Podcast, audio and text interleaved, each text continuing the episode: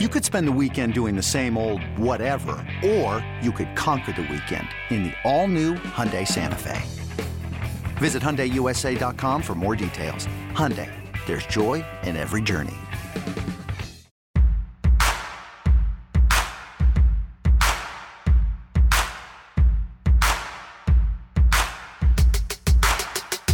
It is time for another edition of the BetQLU podcast presented by BetMGM, the king of sportsbooks, Tom.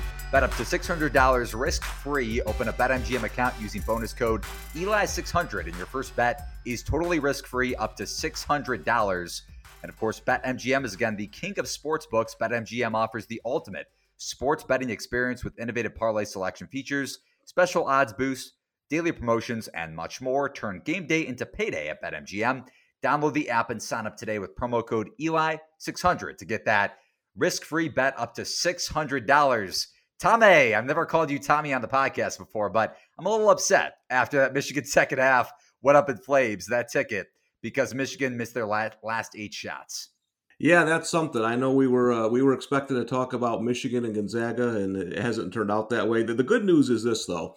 I, I, know you lost that Michigan second half, but you were going to bet them against the Zags, so you were going to lose money either way because the Zags killed that team. That Dickinson would have gotten eaten alive down low. He would have gotten in foul trouble. Uh, listen, it, it's been a collision course all year. The Zags and Baylor. Uh, I think that's what we're going to get in the finals. You know, earlier in the year, I thought Baylor would win that game. I just don't know how you pick against this Gonzaga team right now, though.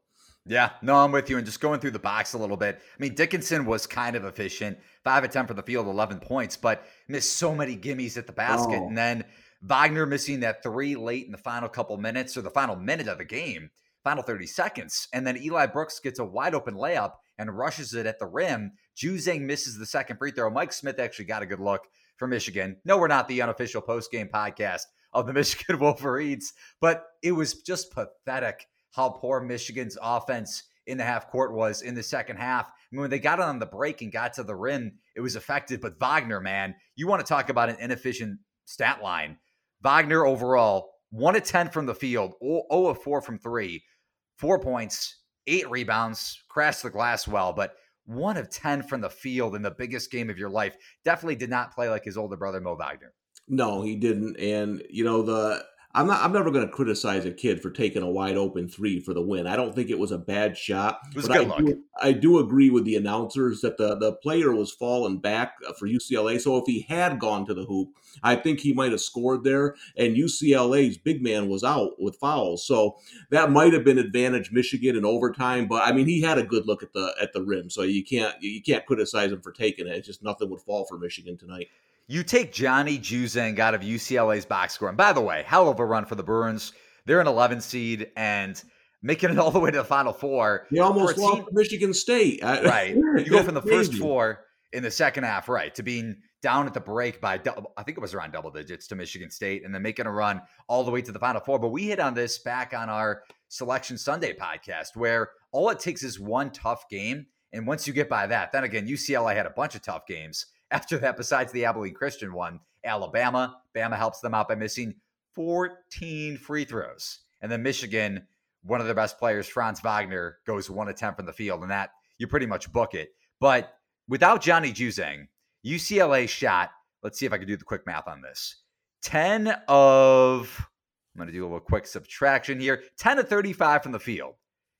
10 to 35 from the field without Johnny Juzang. Michigan's defense played well. He just credit to him. And also, Juwan Howard not put, putting Wagner on Juzang until late in the second half, like the final eight minutes of the game. What are you doing for a coach that I, I respect the hell out of, and I know you do too, to not put your best on ball defender, as bad as Wagner was throughout that game, to not have him on a UCLA's best offensive player was a joke for much of that game. Yeah, and you know, I do think Howard's a good coach, but he's still a young coach. So I think he didn't have his best night tonight. Let's be honest. Uh, this is something I think in the future will help him because he's made he made he made some mistakes tonight. But it, it just wasn't Michigan's game. I mean, listen, if you're Michigan and you hold UCLA to 27 points at the half, you got to be up close to 15 there. The, I mean, a regular Michigan, as dominant as they've been all year, I mean, they're way ahead at the half usually if they're holding UCLA to 27, and they scored 23 just not their night. Uh, I'm sure we would all rather have seen Michigan versus the Zags, but something tells me the Zags are going to pound whoever they played in that Final Four game. And we do have a line for the Gonzaga UCLA matchup, courtesy of Matt Metcalf. Came on the podcast earlier in the season. Gonzaga minus 13, total of 143 and a half against the Bruins. I don't know a single soul, at least a smart single soul that isn't from this, the city of Los Angeles, that's going to bet UCLA plus 13. There's no. no. reason to bet UCLA against Gonzaga. Well, listen, you, I, I liked USC tonight uh, against the Zags, right? I I, I didn't. I, I liked the team total over a lot more, but I, did think that was going to be a competitive game. I, I thought there was some matchups that USC might be able to stick around with. And good lord, I mean, they made them look like a high school team. I mean, USC's got some talented players, and they weren't even in that game for five minutes.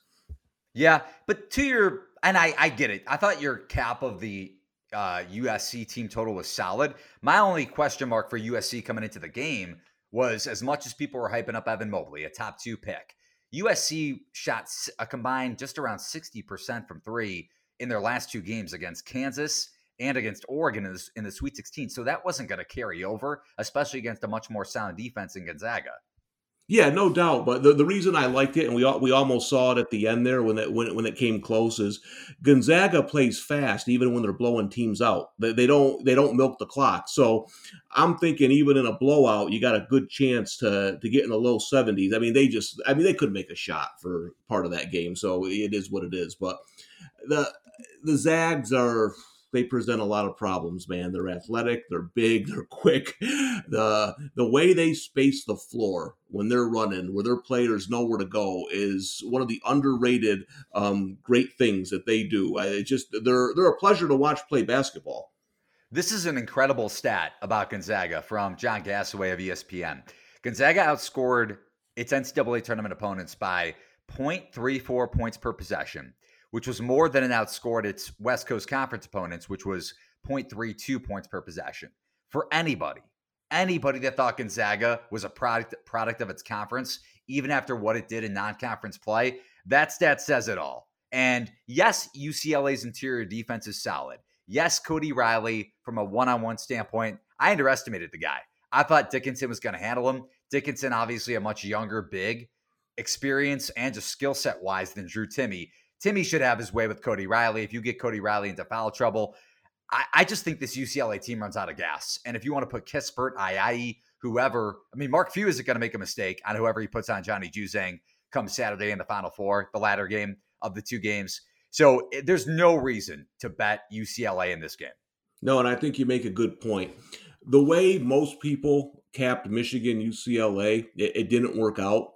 But I think that's the exact same way it's going to happen in the next game. Like the Zag size is going to dominate all game long. They just bring guy after guy after guy. We mentioned the Michigan Michigan bigs did not perform well tonight. I don't think you'll see that in the next game. I think UCLA is going to get in foul trouble. They're not deep to begin with.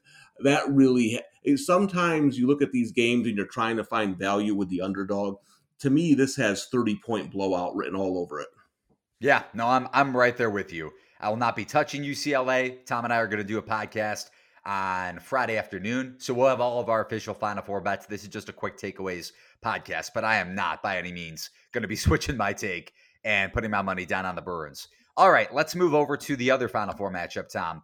Houston and Baylor. This line's sitting at pretty much a consensus five across most books. If you want to pull up the uh, total at BetMGM, that would be fantastic. But I'm looking at uh, Houston right now. The only way I see the Cougars stand alive offensively in this game is by dominating the offensive glass. Top two offensive re- rebounding percentage in college basketball, the number two offensive rebounding rate. Baylor, not a great defensive rebounding team. So if you're able to crash the glass with Justin Gorham and Fabian White and Chaney, the Arkansas transfer, they have a shot to maybe keep this a, a snail pace game, keep it more in the half court, not allowing Baylor to get out and push the tempo. And then again, Houston has a pretty good perimeter defense in the half court and in transition. If Baylor was to leak out, which they will, they'll get, they'll get their opportunities. I just, you think about Houston's run to the Final Four. They beat Cleveland State, your favorite team in college basketball. They beat Rutgers, my favorite team in mm-hmm. college basketball, when they shouldn't have even won that game. They beat Syracuse, which was a fantastic matchup for Houston, and they hung on for dear life against Oregon State when Ethan Thompson and the Beavers made that run in the second half to tie it up with about four or five minutes to go in that game. I don't see, as well as Houston can rebound the ball at the offensive end of the floor, Mark Vital, even though this Baylor team, Jonathan Taumoepeau, um, Flo Thamba, they're not elite on the defensive glass. That's their only attribute, Houston's only attribute to have a shot to win this game. I don't see it coming to fruition or, or even covering that is. Yeah, and you kind of hit on the point I was going to talk about. Baylor might not be the best rebounding team, but they're a heck of a lot better than Syracuse and Oregon State. Like Houston had yep. a huge edge in those two games, and I mean, listen, had, th- that team, Kelvin Sampson should go around the country and teach rebounding. I can't believe how well they rebound without pushing off and touching. I mean, it's really amazing. It's uh, it, it's something to watch, but they're going to have a much tougher time with Baylor. Like you mentioned, that Baylor has bigger. Uh, space eaters, guys who can get the boards, not an elite rebounding team, but not an awful rebounding team either. So I think that's going to offset that a little bit. My problem with Houston is in both those wins over Syracuse and Rutgers, Rutgers, Syracuse, and Oregon State, it's been the offense. They've gone through periods where they haven't been able to score. Even Syracuse kind of crept. Listen, Syracuse that they dominated that Syracuse game, and in the second half, Syracuse kind of crept back a little bit because they couldn't score. If they do that against Baylor, it's going to be a long night. Yeah, were you able to pull up that BetMGM line, Tom, for me? I did not. I forgot. Yeah, hang on one second. Let me get there. Okay, what are we looking for? The Houston Baylor total. I'm not taking this out of the podcast. This is great. Um, that is 135 and a half. Okay.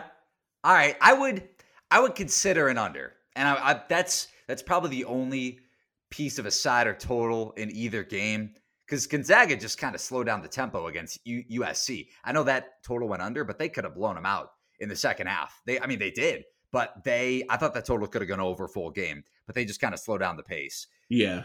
And I will say this as I was looking at the lines, the Zags were 13 and a half. It locked, then it moved to 14 and a half.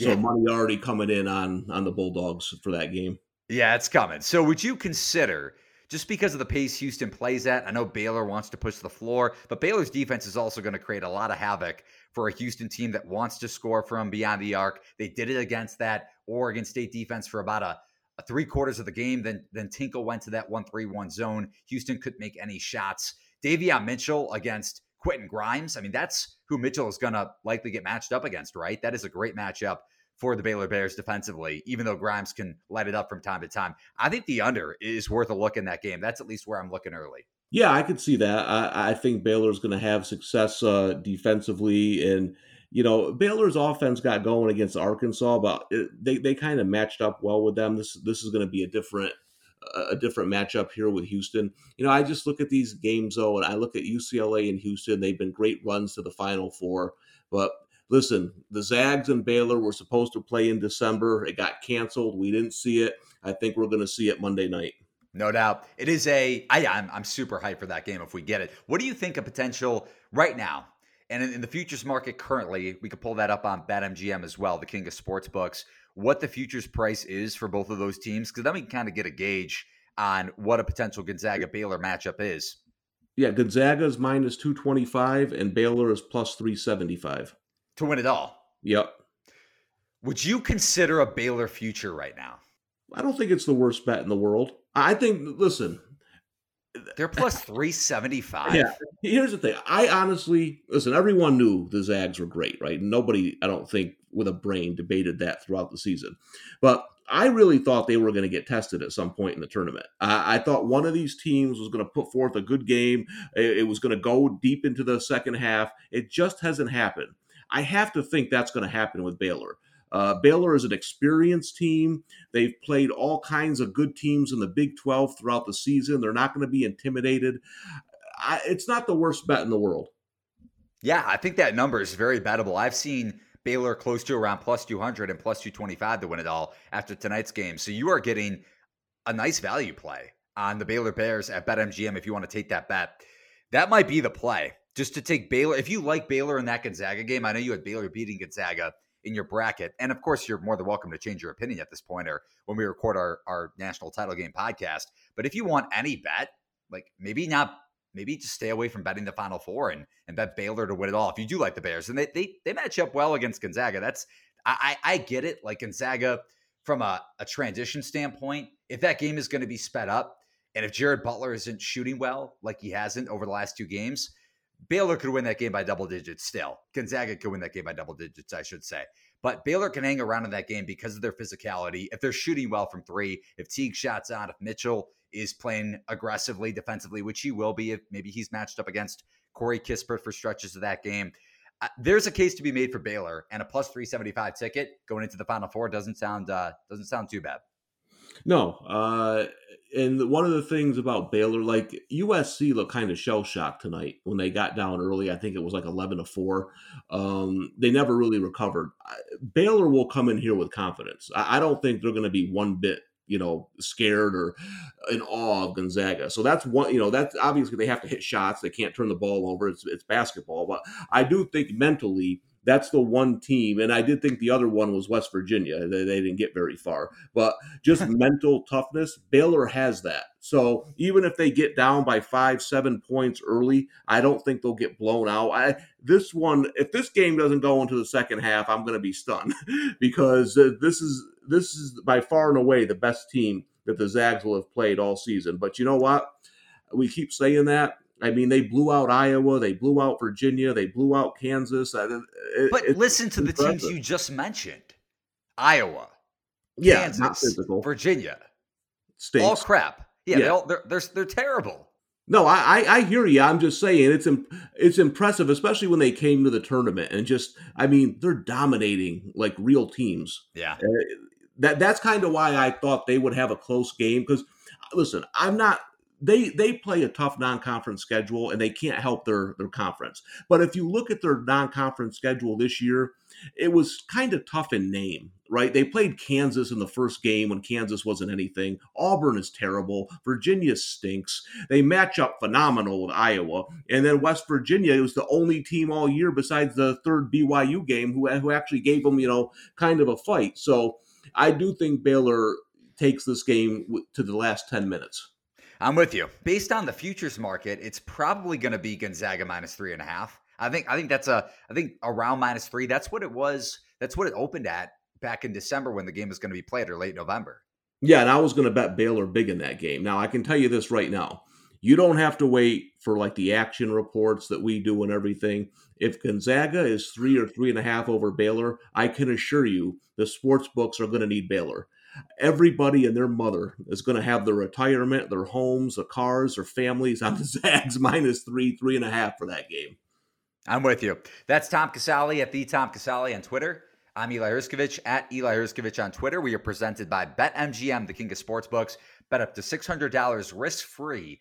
Open a BetMGM account using bonus code Eli600, and your first bet is totally risk free, up to $600. We're also brought to you by BetQL which helps you beat the sports books. Download the BetQL app today in the Apple App Store or Google Play. And BetQL will be sure to have some of their picks, some of their five star plays for the Final Four coming up this weekend. So thanks for listening and always subscribing, rating, and reviewing the BetQLU podcast.